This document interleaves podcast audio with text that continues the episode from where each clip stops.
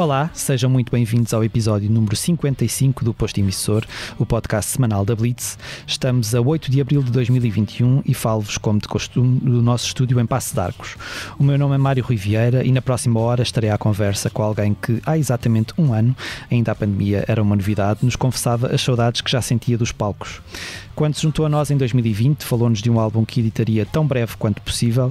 Pois bem, a espera terminou. Finalmente, Aurora, o novo longa duração gravado entre Lisboa e Barcelona, chega esta semana a todo lado. Falamos de Gisela João, pois claro. Oito anos depois de estrear com um álbum homónimo, a fadista nascida e criada em Barcelos deixou de ser um segredo bem guardado e já poucos resistem à sua voz maior do que a vida. Aurora é o terceiro capítulo de uma história que revisita os recantos da alma e o disco em que finalmente dá largas aos seus dotes de letrista e compositora. O trio de singles Louca, Já Não Choro Por Ti e Canção ao Coração deu o mote, agora queremos saber mais.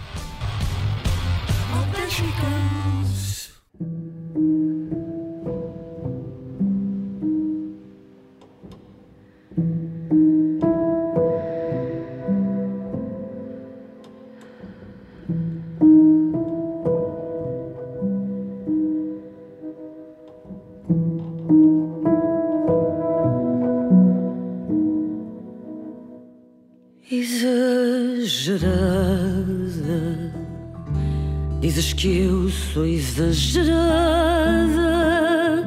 mas procura saber. Bem-vinda de volta ao posto emissor, Gisela. Olá, obrigada pelo convite. Obrigado nós por teres viste curioso que se nós quiséssemos combinar que isto acontecesse mesmo, não, não acontecia. Um ano depois, exatamente. Um ano depois. Um ano depois. Gisela, um ano com este disco ao colo, revelou-se uma experiência desesperante ou acabou por ser uma benção? Uh, olha, nem, nenhuma nem outra. Hum.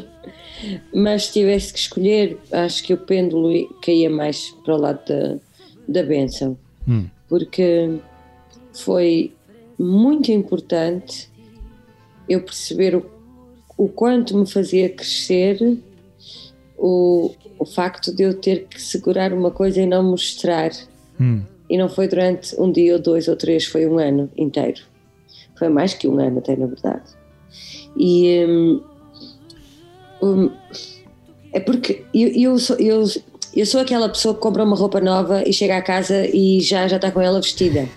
E já está a telefonar à amiga com a câmera para, para a amiga ver. Hum. E no dia seguinte só não veste roupa, se comprou três roupas novas, quer vestir as três para mostrar. E se tenho uma música gravada, eu vou mostrar logo, quero mostrar logo às minhas amigas, eu quero mostrar logo às pessoas. Então foi um exercício de paciência incrível que, que tive que fazer este ano. No entanto, o, aquilo, tudo, aquilo que nós estamos todos a viver da pandemia é tão sério e tão, e tão grande, tão avassalador, que houve alturas em que eu nem sequer. Eu até parece que me sentia mal por ter um disco para mostrar. Uhum. Eh, uma coisa para eu, eu ter que falar sobre do meu umbigo, sabes? Porque o meu disco é uma coisa minha. Uhum. Um, não é a altura para isso, e então a pandemia ajudou a não pensar, a não me doer tanto ter que esconder o disco, ter que o guardar, por exemplo, porque havia coisas mais importantes. É, é, é, uma coisa engraçada porque eu dizia na, na, na, introdução que foi um disco gravado entre Lisboa, ou Almada mais precisamente, e Barcelona, uhum. mas na verdade o disco também passou pelos Estados Unidos, gravaste os vídeos no Brasil. Tu sentes que é um disco com mais mundo? É uma Gisela com mais mundo a que, a que temos neste disco?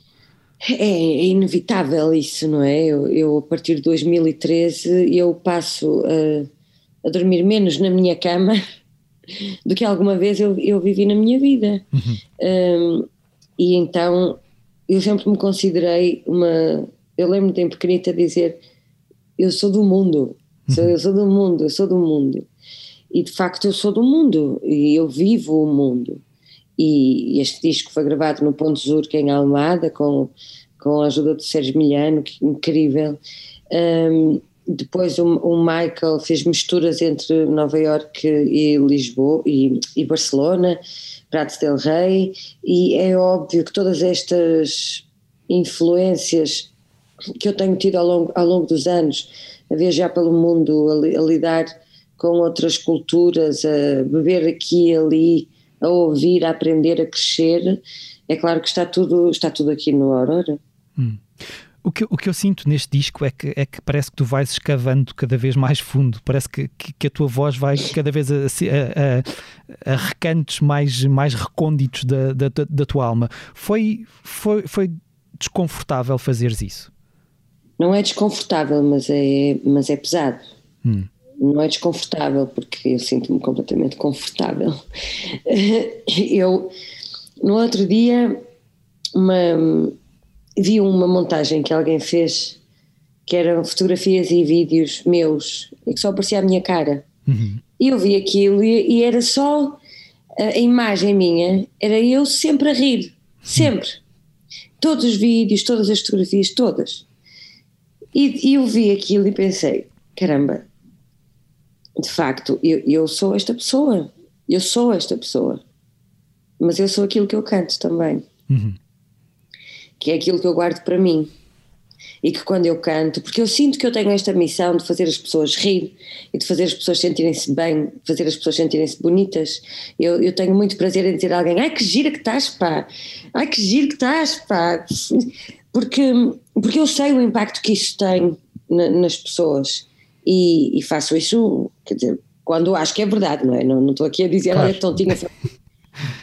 E, e, tenho muito prazer em fazer as pessoas rir. Eu gosto de fazer as pessoas, de, de conseguir aligeirar o dia de alguém. Isso dá-me muito prazer. Quando eu canto, eu canto a Gisela, que eu também sou, mas é, é aquela que eu guardo para mim. Uhum. E quando eu canto, eu, por isso é que o meu segundo disco se chamava Nua, o primeiro chamava-se Gisela, porque sou eu, sou eu que ele está. E, e por isso é que também é sempre delicado uh, esta parte de cantar e da exposição, porque eu estou ali no mais nu que eu posso estar, mais eu que eu posso estar. E neste disco uh, acrescentas algo a isso, não é? O facto de, de escreveres também algumas canções, de certa forma, ainda, é, ainda vai mais. Uh, ainda é mais ainda íntimo, vai mais é? além. É, é, e isso, isso sim era uma coisa que me assustou ao longo dos anos. Eu nunca senti, e nós já falamos algumas vezes ao longo da minha carreira, provavelmente já me deves ter feito a pergunta, ou eu já te devo ter dito, já devemos ter falado sobre o assunto de eu eh, cantar, eh, de eu não ter originais. Uhum. E, e eu nunca senti essa preocupação, já te devo ter dito isso, eu nunca senti essa urgência porque eh, durante toda a minha carreira ouvi muita gente dizer-me isso, precisas ter os teus originais, precisas de criar o teu próprio repertório, precisas de criar a tua... Só que eu nunca senti urgência nenhuma nisso, uhum. porque eu acho que há tanta gente a escrever bem, tanta gente a compor tão bem, hum, cada macaca no seu galho, porque é que eu ia ter que fazer também só para dizer que fiz. Uhum. Eu escrevia coisas para mim, eu cantarolava pela casa, agora eu não achava é que fossem eu, eu, não precisava delas para traduzir aquilo que eu sentia, porque havia poetas que escreviam aqui, aquilo que eu precisava para me, para me traduzir ao outro. E desta vez, uh, ah, e depois com o agravante sempre de se eu vou cantar letras que são minhas, então mais exposta eu estou. Certo. E, e isso assustava-me um bocadinho, porque eu quando vou para o palco, eu, eu vou sempre nervosa, porque eu quando estou a cantar, sinto-me tão despida, tão, tão num estado mais vulnerável que eu, que eu posso estar, uhum. qualquer pessoa pode, pode passar a conhecer-me, saber como é que eu sou e pode fazer de mim um bonequinho de voodoo. E tu, e tu, sentes que isso mudou neste disco? Eu, eu lia no, numa apresentação do disco que tu, tu dizes que o Justin Stanton do, do Snarky Pup e, e, teu companheiro te deu ferramentas técnicas e empoderamento fundamentais para, para olhares para eu. ti como compositor e letrista. Tu sentes que esta nova, este novo passo que tu dás foi muito uh, uh, impulsionado por ele? Foi mega, hum. mega impulsionado. Eu, uma das coisas mais bonitas que, das profissões mais bonitas para mim é de um professor, um, de um, o ser pai, ser mãe. O jornalista acaba sempre por ter também o papel de professor, não é? Porque o jornalista tem o papel também de educar, de, de dar a conhecer.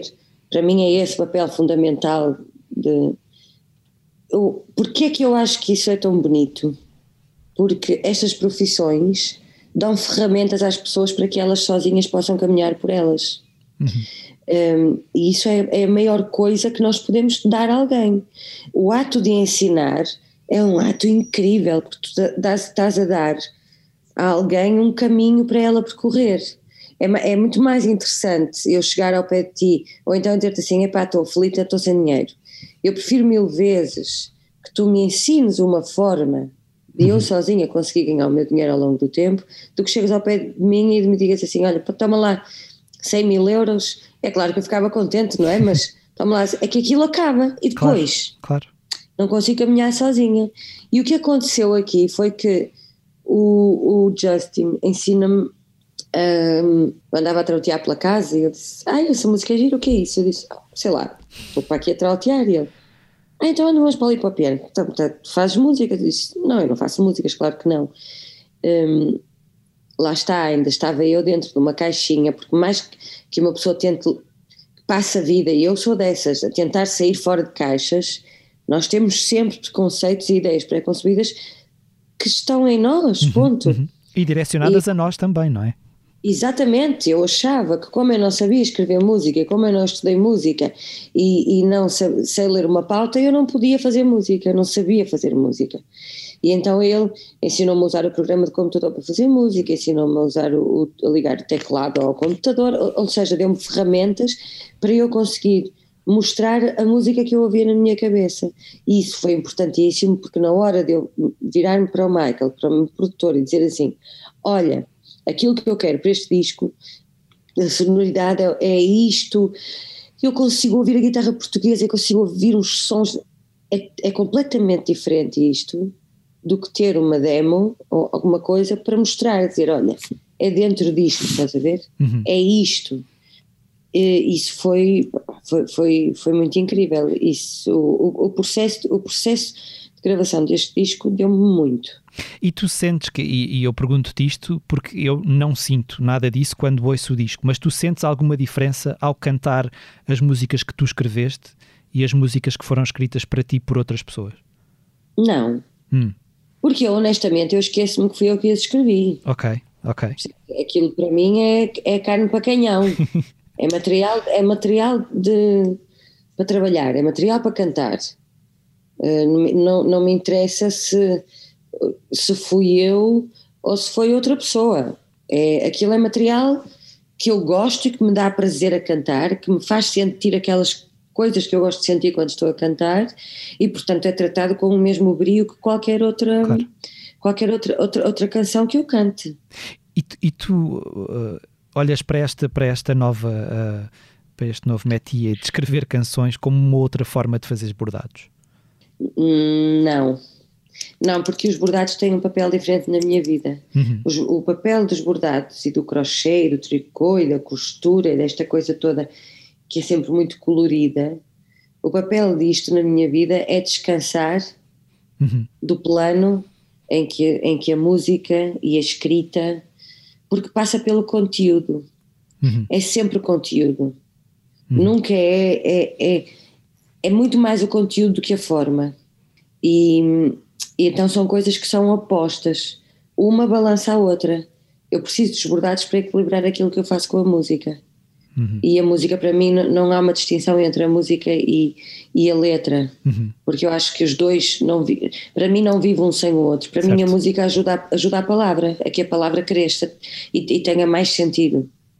E este, este Aurora é, é tu sentes que é, este título que tu escolheste é sinal de um novo começo ou é algo ainda mais literal no sentido de, de, de sentires a sair da sombra em direção à luz?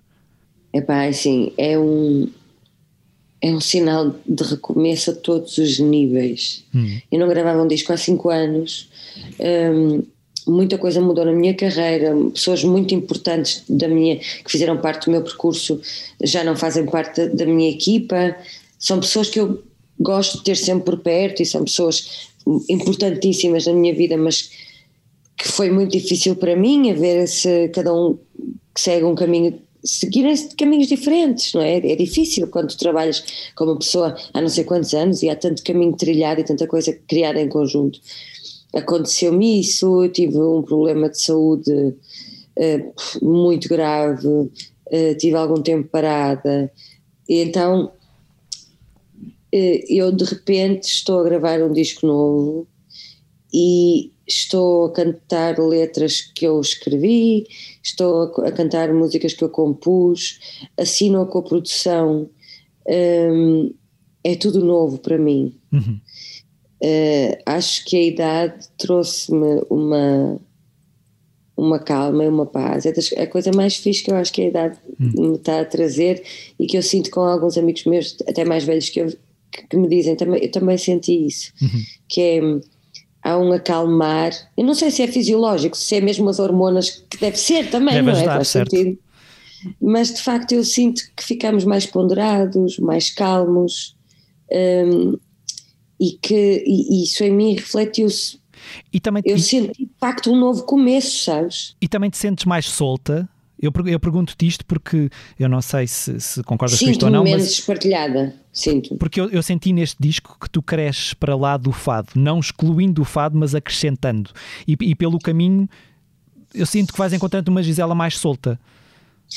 Porque sabes que no meu primeiro disco, eh, eu lembro-me da primeira reunião que eu tive com, com a malta da editora e lembro-me dizer que o que eu queria fazer é eu queria gravar dois discos, um disco que era o disco que eu gravei e outro disco com as mesmas músicas, mas uh, com outra abordagem eletrónica. Uhum. Porque a minha missão é sempre esta, é quase mostrar por A mais B, por C mais Z, por M mais L, por T mais P, que a poesia pode ter muitas formas de chegar às pessoas e pode funcionar uhum. um, de, de, com, com vários ângulos.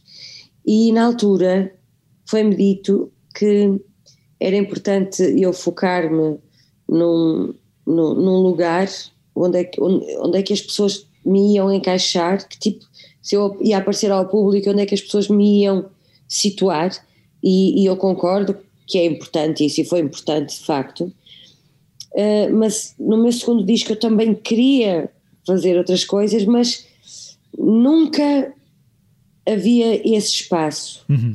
Eu também sinto, não estou aqui a deitar culpas a ninguém, porque eu acho que se eu soubesse o que eu queria, eu, eu, sempre soube isto que eu queria fazer, eu não sabia muito bem era de que forma é que eu queria fazer.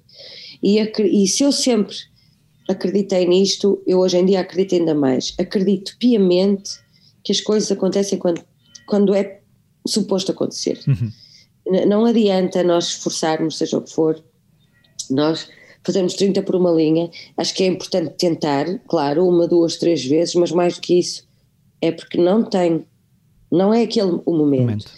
E acho que isto que aconteceu tinha, tinha de ser assim, tinha que ser neste disco. Uhum. Tu há pouco falavas disto. Uh, uh, eu acho que quem, te, quem já te viu em palco, quem te vê na televisão ou quem te conhece, uh, sabe que tu tens uma, uma, uma, personalidade contagiante e aquela gargalhada de que falavas há pouco. Tu, tu eras, eras assim quando eras miúdo ou sentes que, que essa gargalhada foi tomando conta de ti com o passar, do, com o passar dos anos? Eu, eu sempre fui. Sempre. Eu, eu, na verdade, uma das coisas que às vezes, quando me estou aqui a autoanalisar, um, uma das coisas que me deixa contente é que eu, eu continuo, para o bem e para o mal, eu continuo a ser uma criança. Eu hum. continuo a ter uma, uma criança muito presente uhum. na, na, minha personalidade, na forma como eu vejo a vida, como os meus olhos brilham por ver um, um roçado, como os meus olhos brilham por ter a oportunidade de fazer uma palermice qualquer no meio da rua com os amigos. Um, e essa criança está sempre muito presente em mim.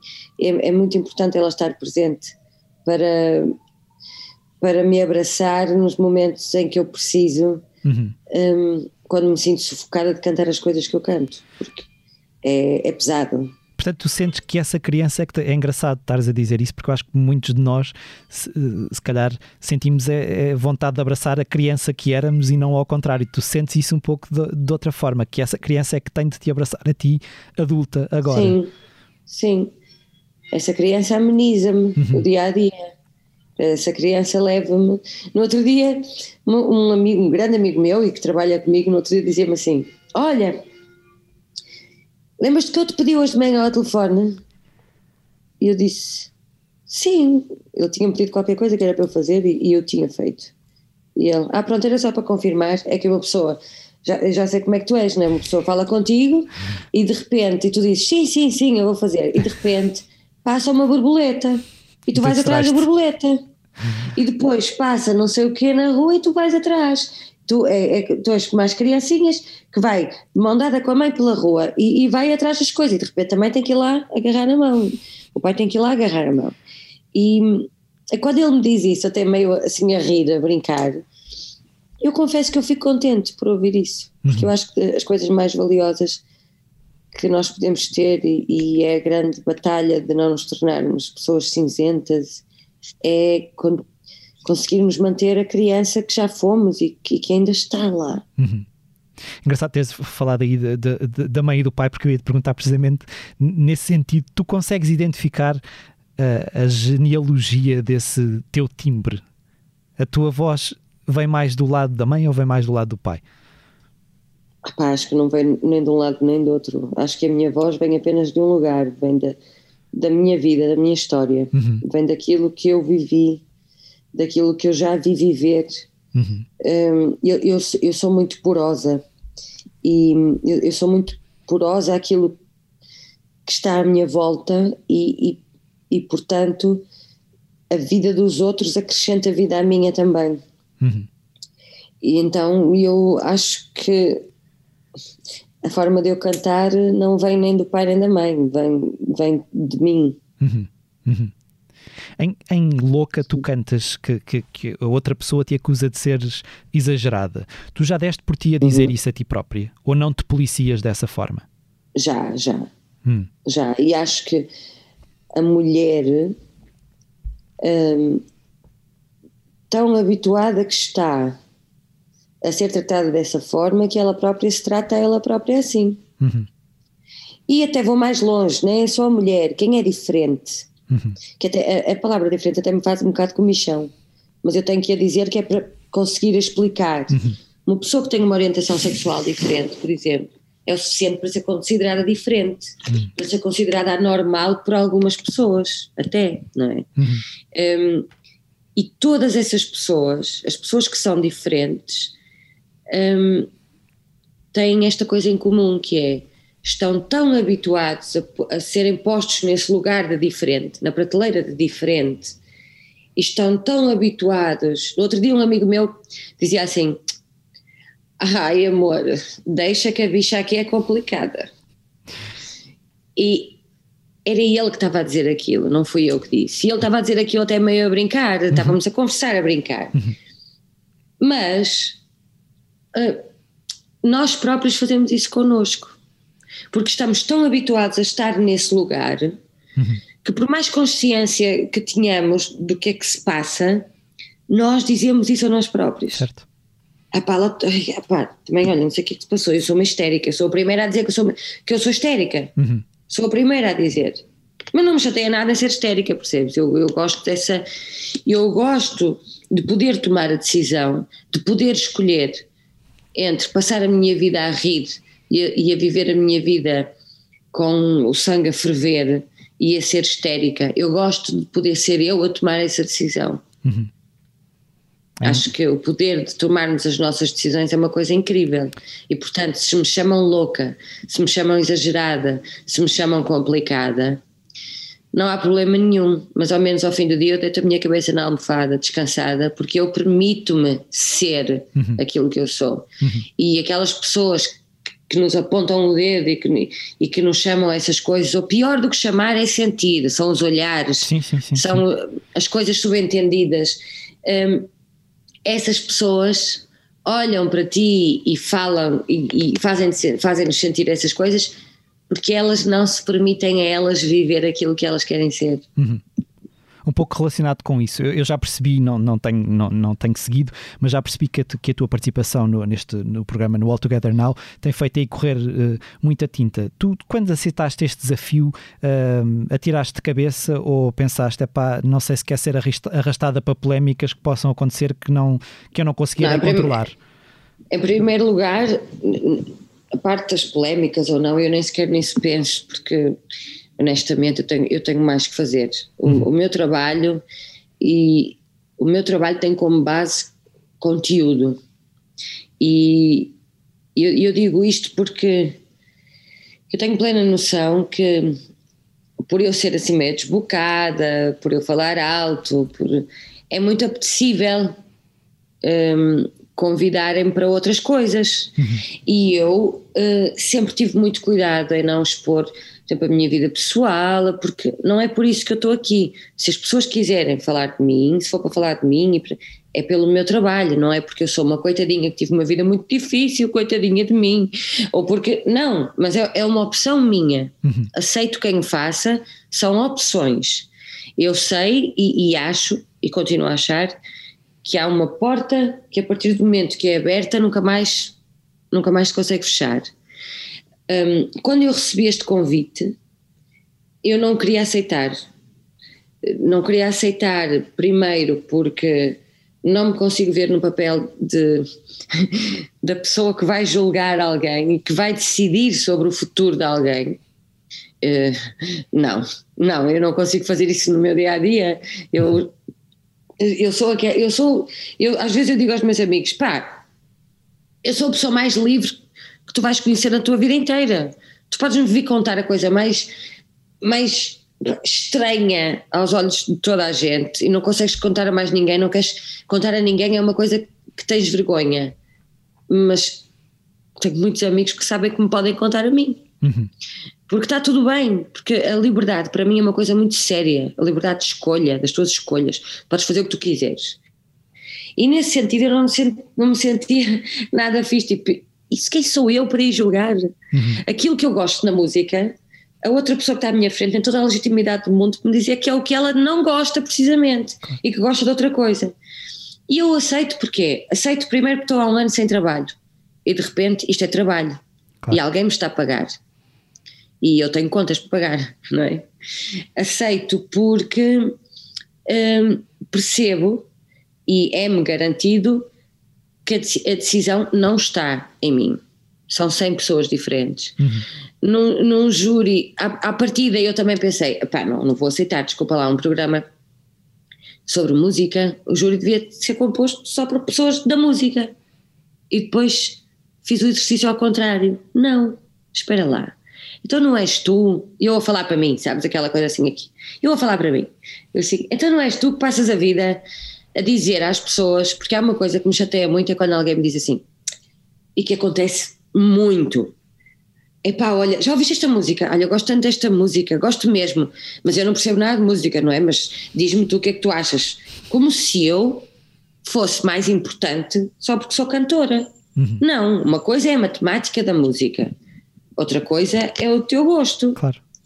E eu comecei a pensar o júri sobre este ângulo, que é, espera lá, eu de repente tenho ali 100 pessoas que são uma amostra do público que eu tenho quando eu vou aos meus concertos. Uhum. E é e essa parte até me deixou encantada, sabes? De esta democratização de fazer com que as pessoas que estão em casa, que se sentem mais pequeninas às vezes, que não possam opinar, se bem que nós vivemos na era das redes sociais, não é? Toda a gente opina por tudo e mais alguma certo. coisa. Mas percebes o que eu estou a dizer? Sim, sim, não, sim, não, sabes que é? E então achei que o desafio era fixe e eu sempre tive muito medo de televisão. Muito medo, muito medo. Não, não sei explicar muito bem porquê, mas eu às vezes, quando vou à televisão, ainda me acontece, eu, eu, eu deixo de sentir uh, as mãos. Hum. Eu fico muito nervosa uhum. e foi um exercício pessoal também de perceber que eu conseguia estar confortável. Tu há uns anos já tinhas feito um outro programa, o Dueto Perfeito. Tinha, certo? tinha, tinha. E tu, Era a, a experiência é muito diferente? Não, é, é televisão. Hum. É uma, uma adrenalina a, a um milhão por hora é, e, e, é um bocado perigoso até porque é um bocado é viciante, a adrenalina é viciante, não é? Uhum, uhum. E aquilo é viciante mas de facto, meus amores, eu, o meu foco será sempre a música e, e, fazer os meus concertos. Hum. Tu abraçaste recentemente a, a campanha anti-discurso de ódio, dar a volta ao texto. Como é que tu uhum. convives, e estavas a falar de, dessa questão da opinião nas redes sociais, como é que tu convives com, com, com o ódio que, que parece que cada vez mais prospera nas redes sociais. Tu ainda vais dando alguma resposta ou preferes uh, ignorar? Não, nunca. Eu nunca fui essa pessoa que, que, dava respostas. Nunca, até porque eu não sou assim na vida, no meu dia a dia, percebes? Uhum. Se alguém me. Eu, eu sou uma respondona, sou. Mas é para a minha mãe, para os meus irmãos, para os meus amigos. Eu tenho sempre. Aqui há uns tempos, um amigo meu, nem era sobre mim, mas ele diz assim: Ai pá, sabes o que é que o Nuno me chamou, o, o marido dele? Mas o que é que ele me disse? Disse-me assim: Porque ele é muito como eu, tem sempre uma última palavra para dizer, tem sempre resposta. Assim, Ai, sabes o que é que o Nuno me disse? Disse-me: Ninguém gosta de sabichões. E eu fiquei a pensar: Olha, isso também serve para mim, carago. Que eu tenho sempre uma palavra, eu tenho sempre resposta, eu tenho, eu tenho muitas opiniões, eu tenho sempre muita opinião, sempre. Eu, eu sou sempre muito curiosa. Mas isso é com os meus, uhum. com quem eu posso conversar. Porque para mim, para já, é muito entediante estar a escrever comentários para mim.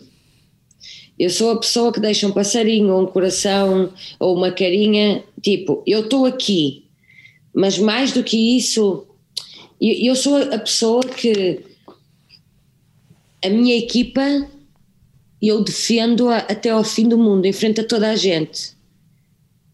Mas se eu tiver um comentário para fazer com eles, é, é porta fechada. Claro. Não é à frente de toda a gente. E acho que isso. Hum, Acho que isso à partida mostra.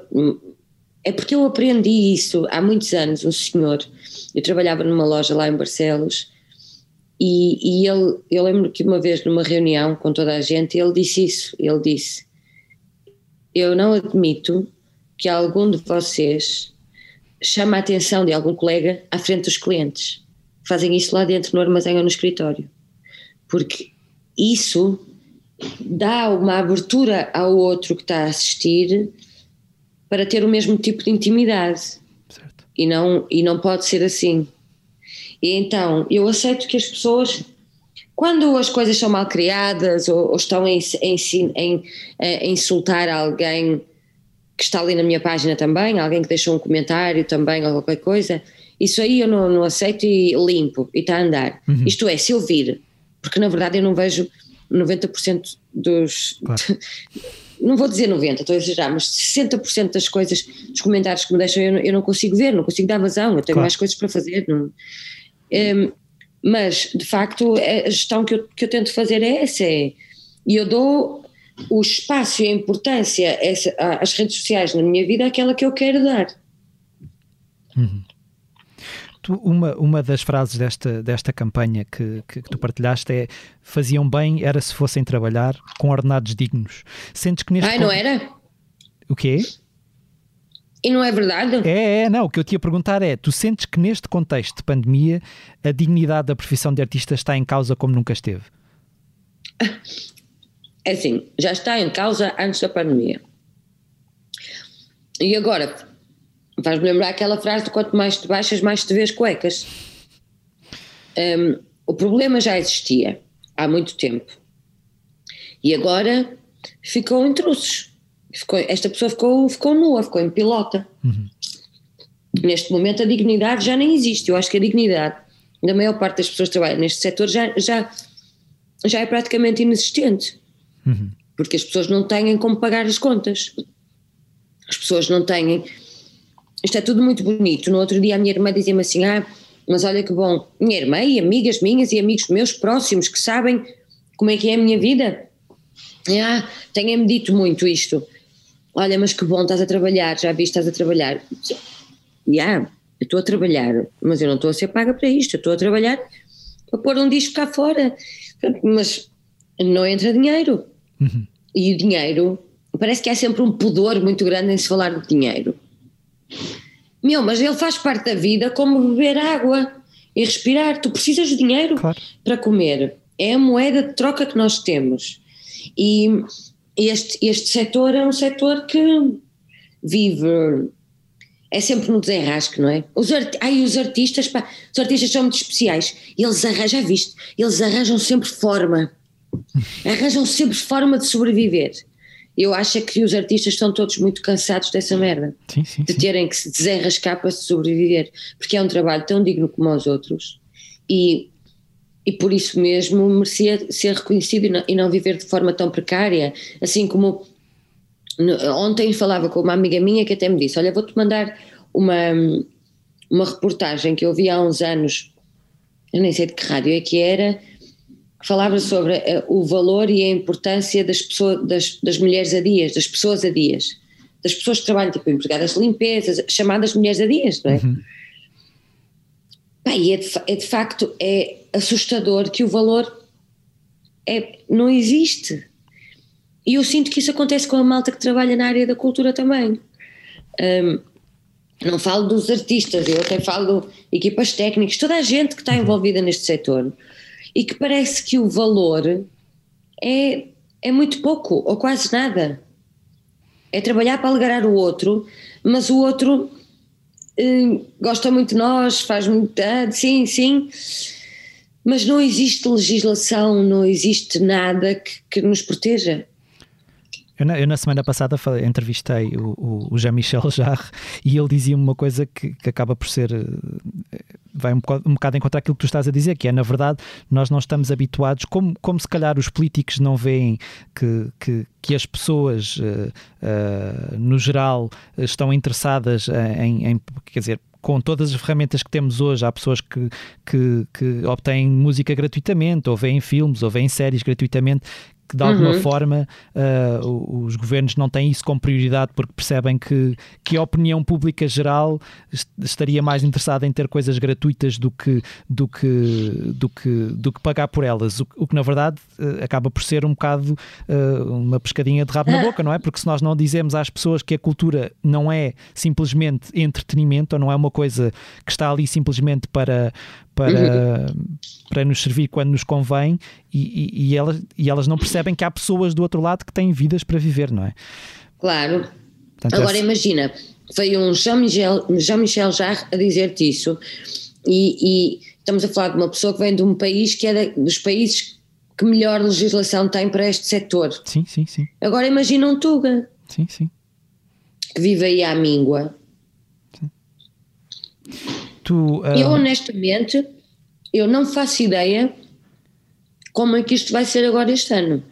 Era isso, que eu, Porque- te- era isso que eu te ia perguntar, porque muitos músicos com quem nós temos falado nos têm dito que nem sequer percebem muito bem o que é que, o que, é que se vai passar no, no futuro mais imediato. O que é que se vai passar com os concertos? É possível?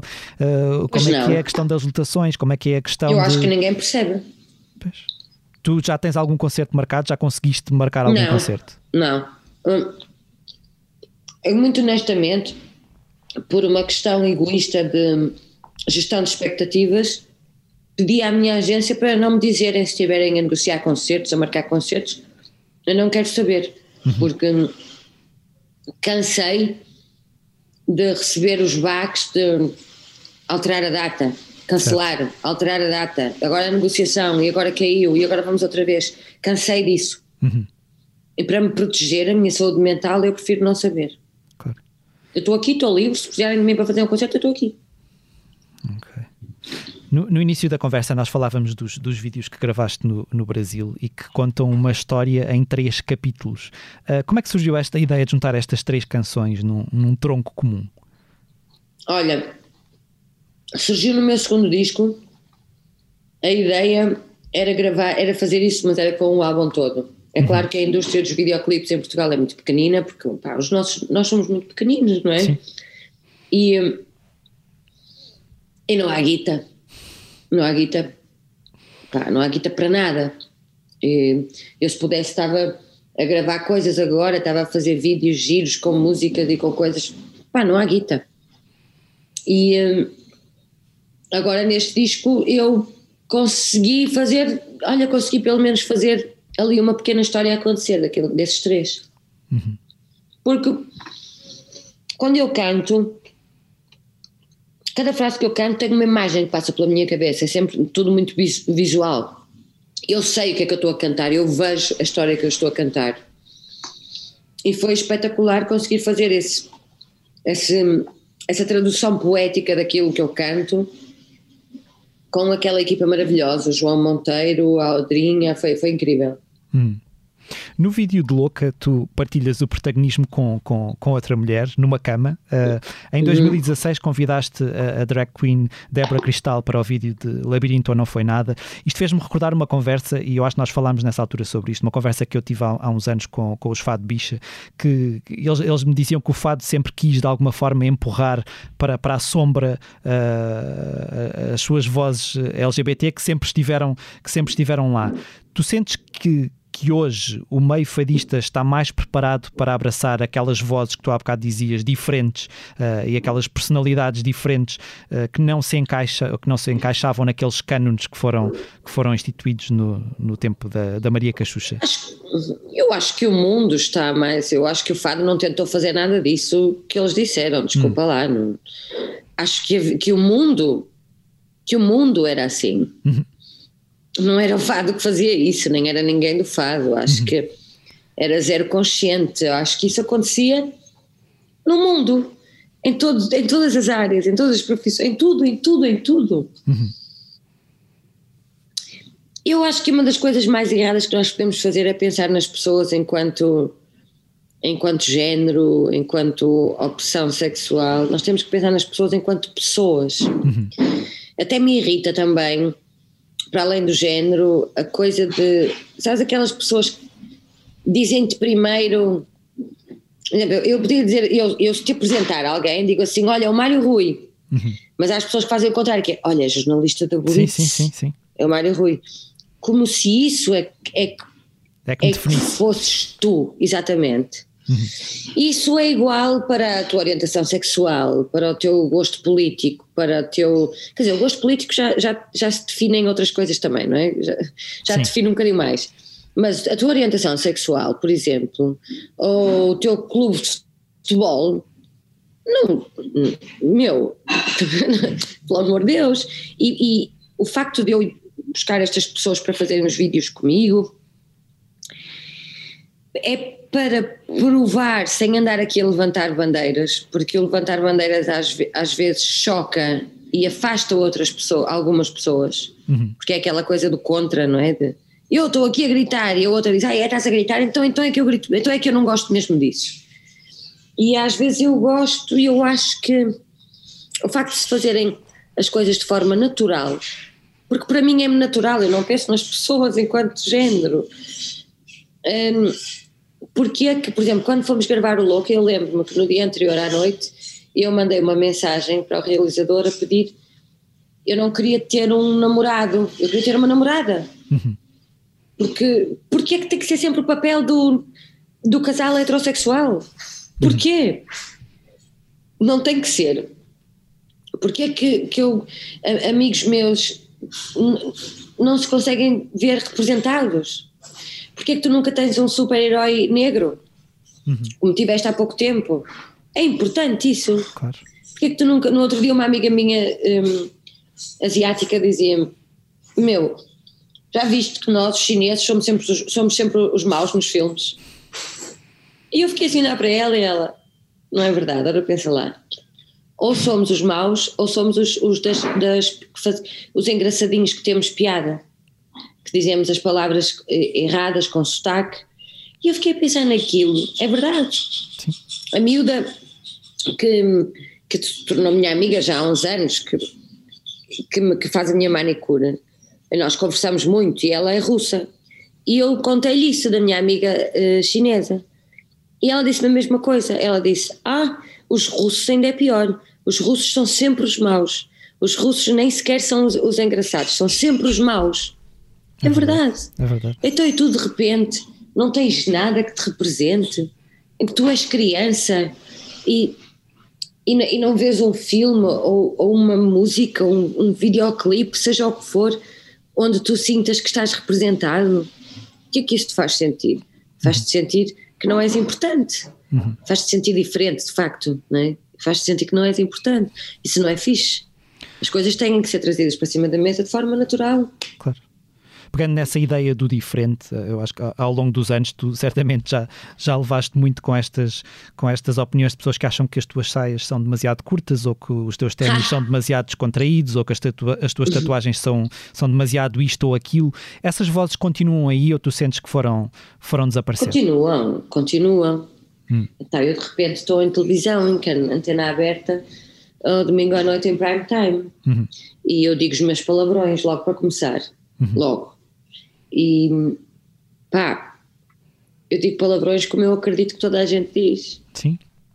Só que nós crescemos com uma ideia que acho que até está muito relacionada com aquilo que, que o país viveu, não é? De, de passarmos por uma ditadura durante tantos anos e até tão tarde em relação aos países aqui à volta, um, de estarmos tão fechados, que há esta coisa de ser a menina bem comportada e o menino bem comportado, porque vai à televisão e veste-se, parece que vai a um casamento.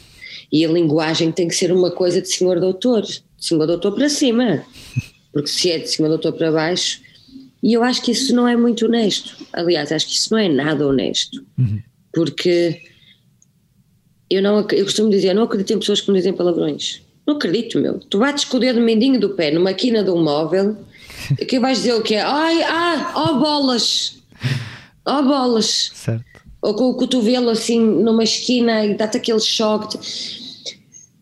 Então é claro que eu tenho, eu sinto, eu ouço sempre essas coisas ao longo de toda a minha existência, até antes de ter um disco gravado. Uhum. Um, mas pronto, lá está. Quem sou eu para julgar? As pessoas têm direito à sua opinião, não gostam, não gostam, outras gostam mais, olha, vamos fazer.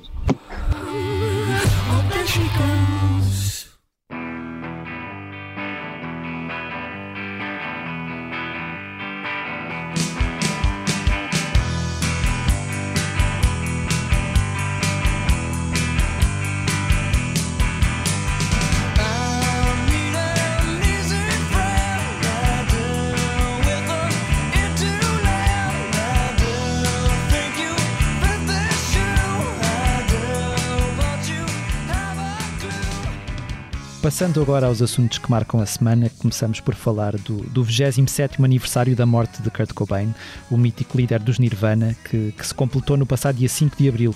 27 é, claro, um número igualmente mítico na história do rock, e Cobain entrou para o famoso e nefasto Clube dos 27, quando em 1994, com 27 anos, acabou com a própria vida.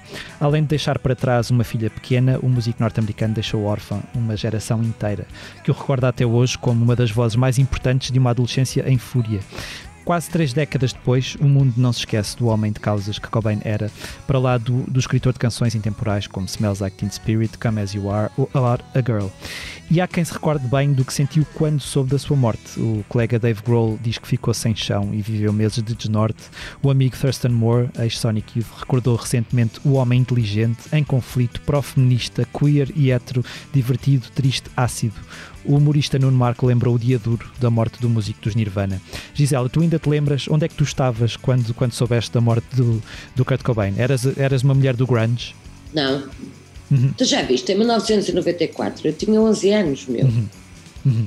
Eu lembro-me das minhas amigas chorarem, andarem a chorar nos corredores na escola, no ciclo, por causa, de, por causa, de, por causa da morte dele. Uhum.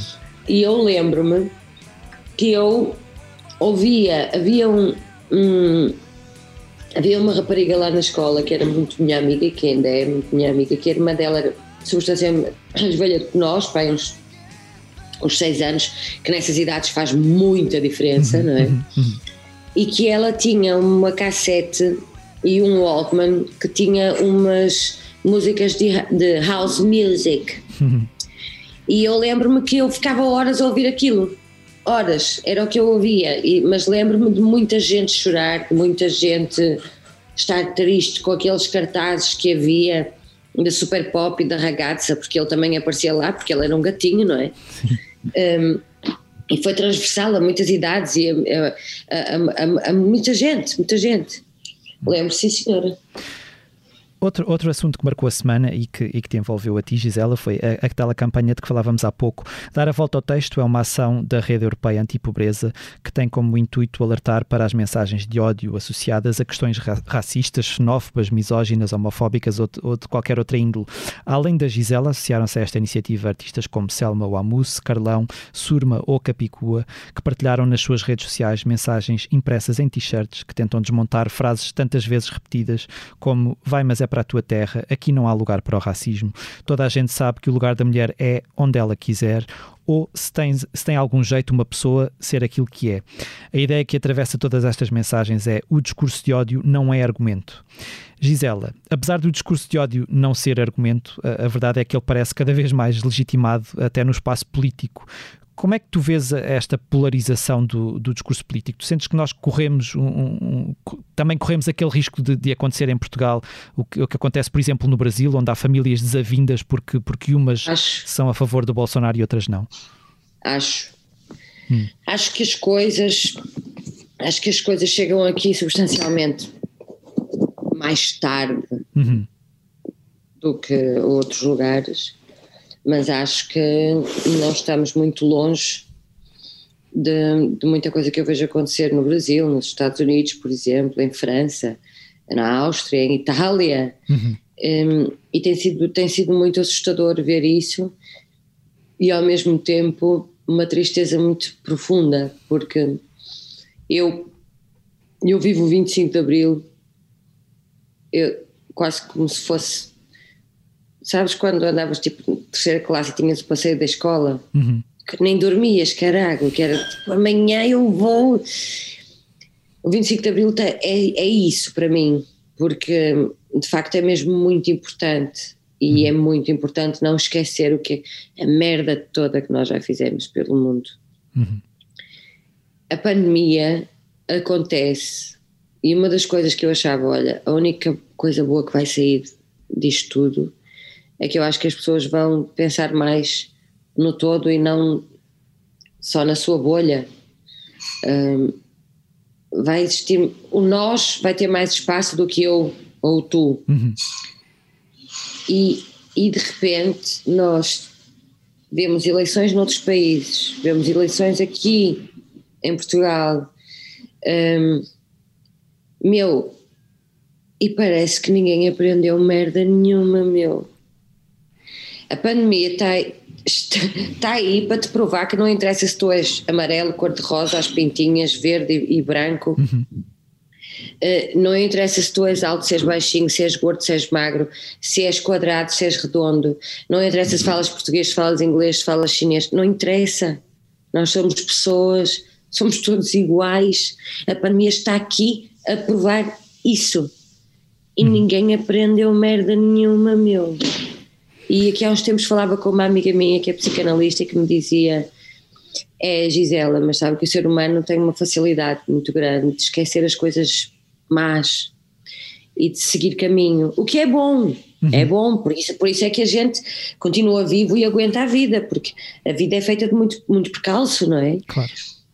Mas nestes casos, o, o Holocausto foi há uns dias atrás, meu. É verdade. Não é? Nem, nem 2000, não, se fosse uma coisa que foi a tipo há, foi há 100 mil anos atrás, ou há 500, sabes? Mas não, foi, foi há umas semanas, meu. E parece que ninguém se lembra dessa merda. Se é necessário que se fale mais disso nas escolas, se é necessário que se fale mais disso na televisão, porque a televisão continua a ter, continua a chegar a mais pessoas do que qualquer outra coisa. Uhum. E podem dizer as redes sociais, sim senhor, as redes sociais dão-te essa capacidade que estás aqui. Eu estou aqui a fazer um live contigo, que é um gajo na Rússia que nós não conhecemos e que pode estar a aceder a esse live. Certo. Mas há muita gente que não tem telemóvel e não tem, e que não entra nas redes sociais sequer, não é? A televisão continua a ter um poder muito grande. Se é preciso utilizar esses meios para se. Eu nem digo educar ou reeducar, porque alguém se pode sentir ofendido, mas. Para relembrar? Sim, para lembrar. Para lembrar. E talvez isso faça as pessoas porem-se em perspectiva. Hum. E, e, e, com isto tudo da pandemia, Uh, uma coisa assim muito assustadora foi o facto das pessoas passarem a viver com medo. É? E o medo é sempre o nosso grande inimigo para uhum. tudo, porque te bloqueia, porque te faz mais pequenino de pensamento. E nós temos vivido assim, não é? Debaixo de medo e então a, a querer cuidar dos nossos e do, do que é nosso. Eu acho, acho que vivemos tempos muito, muito estranhos e muito perigosos e, e, e acho, pela mesma razão, que a palavra tolerância é uma palavra muito necessária hoje em dia. Hum. Há muita, muita coisa nova a acontecer, muitos debates hum, super necessários de trazerem para cima da mesa, mas que é tudo novidade também. Uh, falarmos da questão LGBT, por exemplo, como falávamos há bocado, é um assunto que, que veio para cima da mesa nos últimos anos. É uma coisa muito recente.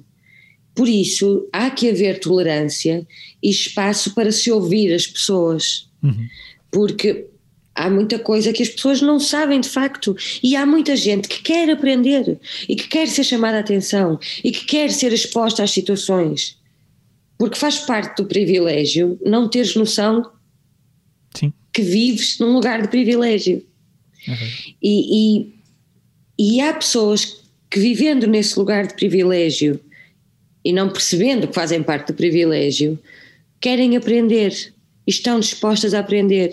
E, portanto, é preciso haver tolerância para se falarem das coisas, para as pessoas poderem falar das coisas sem serem acusadas, sem serem apontadas.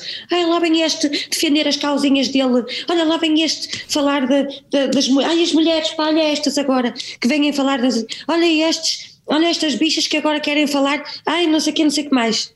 É preciso que se dê espaço para que as pessoas falem das coisas. Uhum.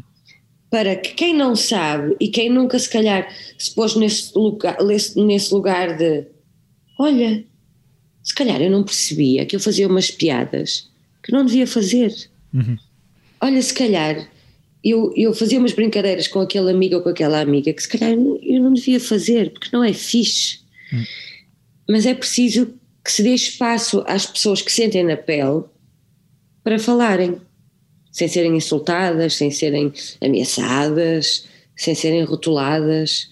Um, é, é preciso que haja essa tolerância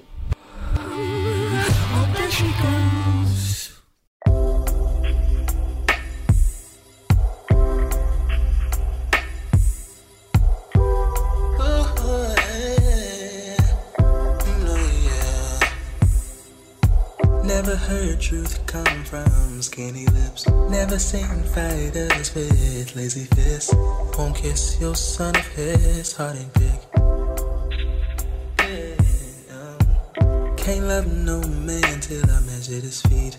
How many steps he take to Como de costume, aproveitamos este momento do, do posto emissor para falar dos discos que andamos a ouvir com mais insistência aqui na redação. E esta semana trago-vos Deacon, o, o, segundo álbum do norte-americano Josiah Wise, mais conhecido como Serpent with Feet. Três anos depois de uma estreia magistral com Soil, o músico de Baltimore continua a sua viagem pelos recantos mais barrocos de, de uma pop nascida da gospel que o guiava em miúdo nos coros da igreja. Se é a primeira vez que eu falar dele, fica a saber que já cantou com Bjork, uh, Kanye West, FKA Twigs e Brockhampton, já fez primeiras partes de concertos dos Grizzly Bear e neste segundo disco trabalha com nomes como Sampa, uh, Now ou Lil Silva. Deacon coloca o humor no centro da conversação, mas vai para lá dele, em canções de autoaceitação, carregadas de espiritualidade, complexas, mas ao mesmo tempo uh, assentes na simplicidade do sentimento que nos norteia a vida. Acima de tudo, é um disco que coloca em destaque um tipo de amor que raramente vemos falado ou cantado, o amor entre homens negros. Não sendo tão estrondoso quanto Soil, canções como Same Size Shoe, Malik ou Heartstorm, o tal dueto com Now, revelam-se pérolas em, em, estado puro. Gisela, que música é que tu tens nada a ouvir com mais, com mais insistência? Eu tenho andado a ouvir muito, é uma, uma cantora, duas, três na verdade, três, vou-te dizer, há três cantoras que eu tenho ouvido muito nos últimos tempos, na verdade, eu sou, eu sou um bocado obcecada a ouvir música, eu sou obcecada pelo silêncio, que é às vezes amigos e namorado e não sei o que, dizem mas, mas tu, não, tu estás em silêncio o dia inteiro, tu não ouves música. Só que depois ah, lá está, ao dia em que eu acordo com aquela música na cabeça e levam comigo a ouvir aquela música durante três dias ou aquele disco durante três dios. É que é, que é literalmente o girodisco, girodisco que toca o mesmo. Então tenho ouvido muito a Celeste, uhum. a Arlo Parks e a Kelsey Lou, muito. Uhum. Muito, gosto mesmo, gosto mesmo, mesmo muito do trabalho delas e sinto que a, Arlo e a, e a Celeste este ano sinto que foram reconhecidas um bocadinho mais. É estão a ser um bocadinho mais reconhecidas e eu fico super contente. Tipo, foram uh, nomeadas aos Brit Awards, a Celeste e não sei o que, essas coisas todas são coisas que não ganhou, não, está tudo, mas uh, é um reconhecimento que acho que é muito merecido. Uhum. Gostava muito de trabalhar com elas, mesmo muito.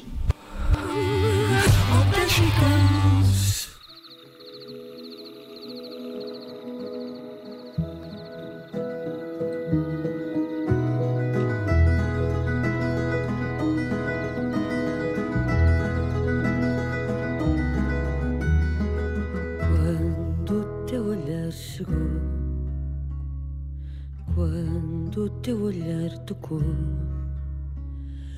Fui chorar no céu, Bom, e chegamos assim ao fim de mais um posto emissor. Fica o nosso agradecimento à Gisela João por ter aceitado o nosso convite mais uma vez. Uh, os temas de abertura e conclusão do posto emissor são da autoria de Legendary Tigerman. Eu sou o Mário Rui Vieira e a edição multimédia esteve a cargo de João Luís Amorim. Como de costume, finalizamos com uma curta leitura da nossa convidada, Gisela. Ah. O que é que nos trouxeste? O que é que nos trouxeste hoje? Olha, trouxe Manuel de Barros. Uhum. Por acaso não tenho a certeza se foi o que eu trouxe da outra vez também. Eu Fiquei a pensar, eu, ah, sei que foi. Uh, porque eu, eu gosto muito, gosto, gosto mesmo muito disto. E eu abri e estava aqui isto marcado, despalavra. Uhum. E tem tudo a ver com aquilo que nós estamos a viver, porque isto é tudo novo e todos nós estamos a encontrar um, lugares para nos exprimirmos e vivermos este, este mundo que é novo neste momento. Chama-se Despalavra. Hoje eu atingi o reino das imagens, o reino da despalavra. Daqui vem que todas as coisas podem ter qualidades humanas. Daqui vem que todas as coisas podem ter qualidades de pássaros. Daqui vem que todas as pedras podem ter qualidades de sapo. Daqui vem que todos os poetas podem ter qualidades de árvore. Daqui vem que os poetas podem arborizar os pássaros. Daqui vem que todos os poetas podem humanizar as águas. Daqui vem que os poetas devem aumentar o mundo com as suas metáforas. Que os poetas podem ser pré-coisas, pré-vermes, podem ser pré-musgos. Daqui vem que os poetas podem compreender o mundo sem conceitos. Que os poetas podem refazer o mundo por imagens, por eflúvios, por afeto. Muito bom. Muito obrigado, Gisela.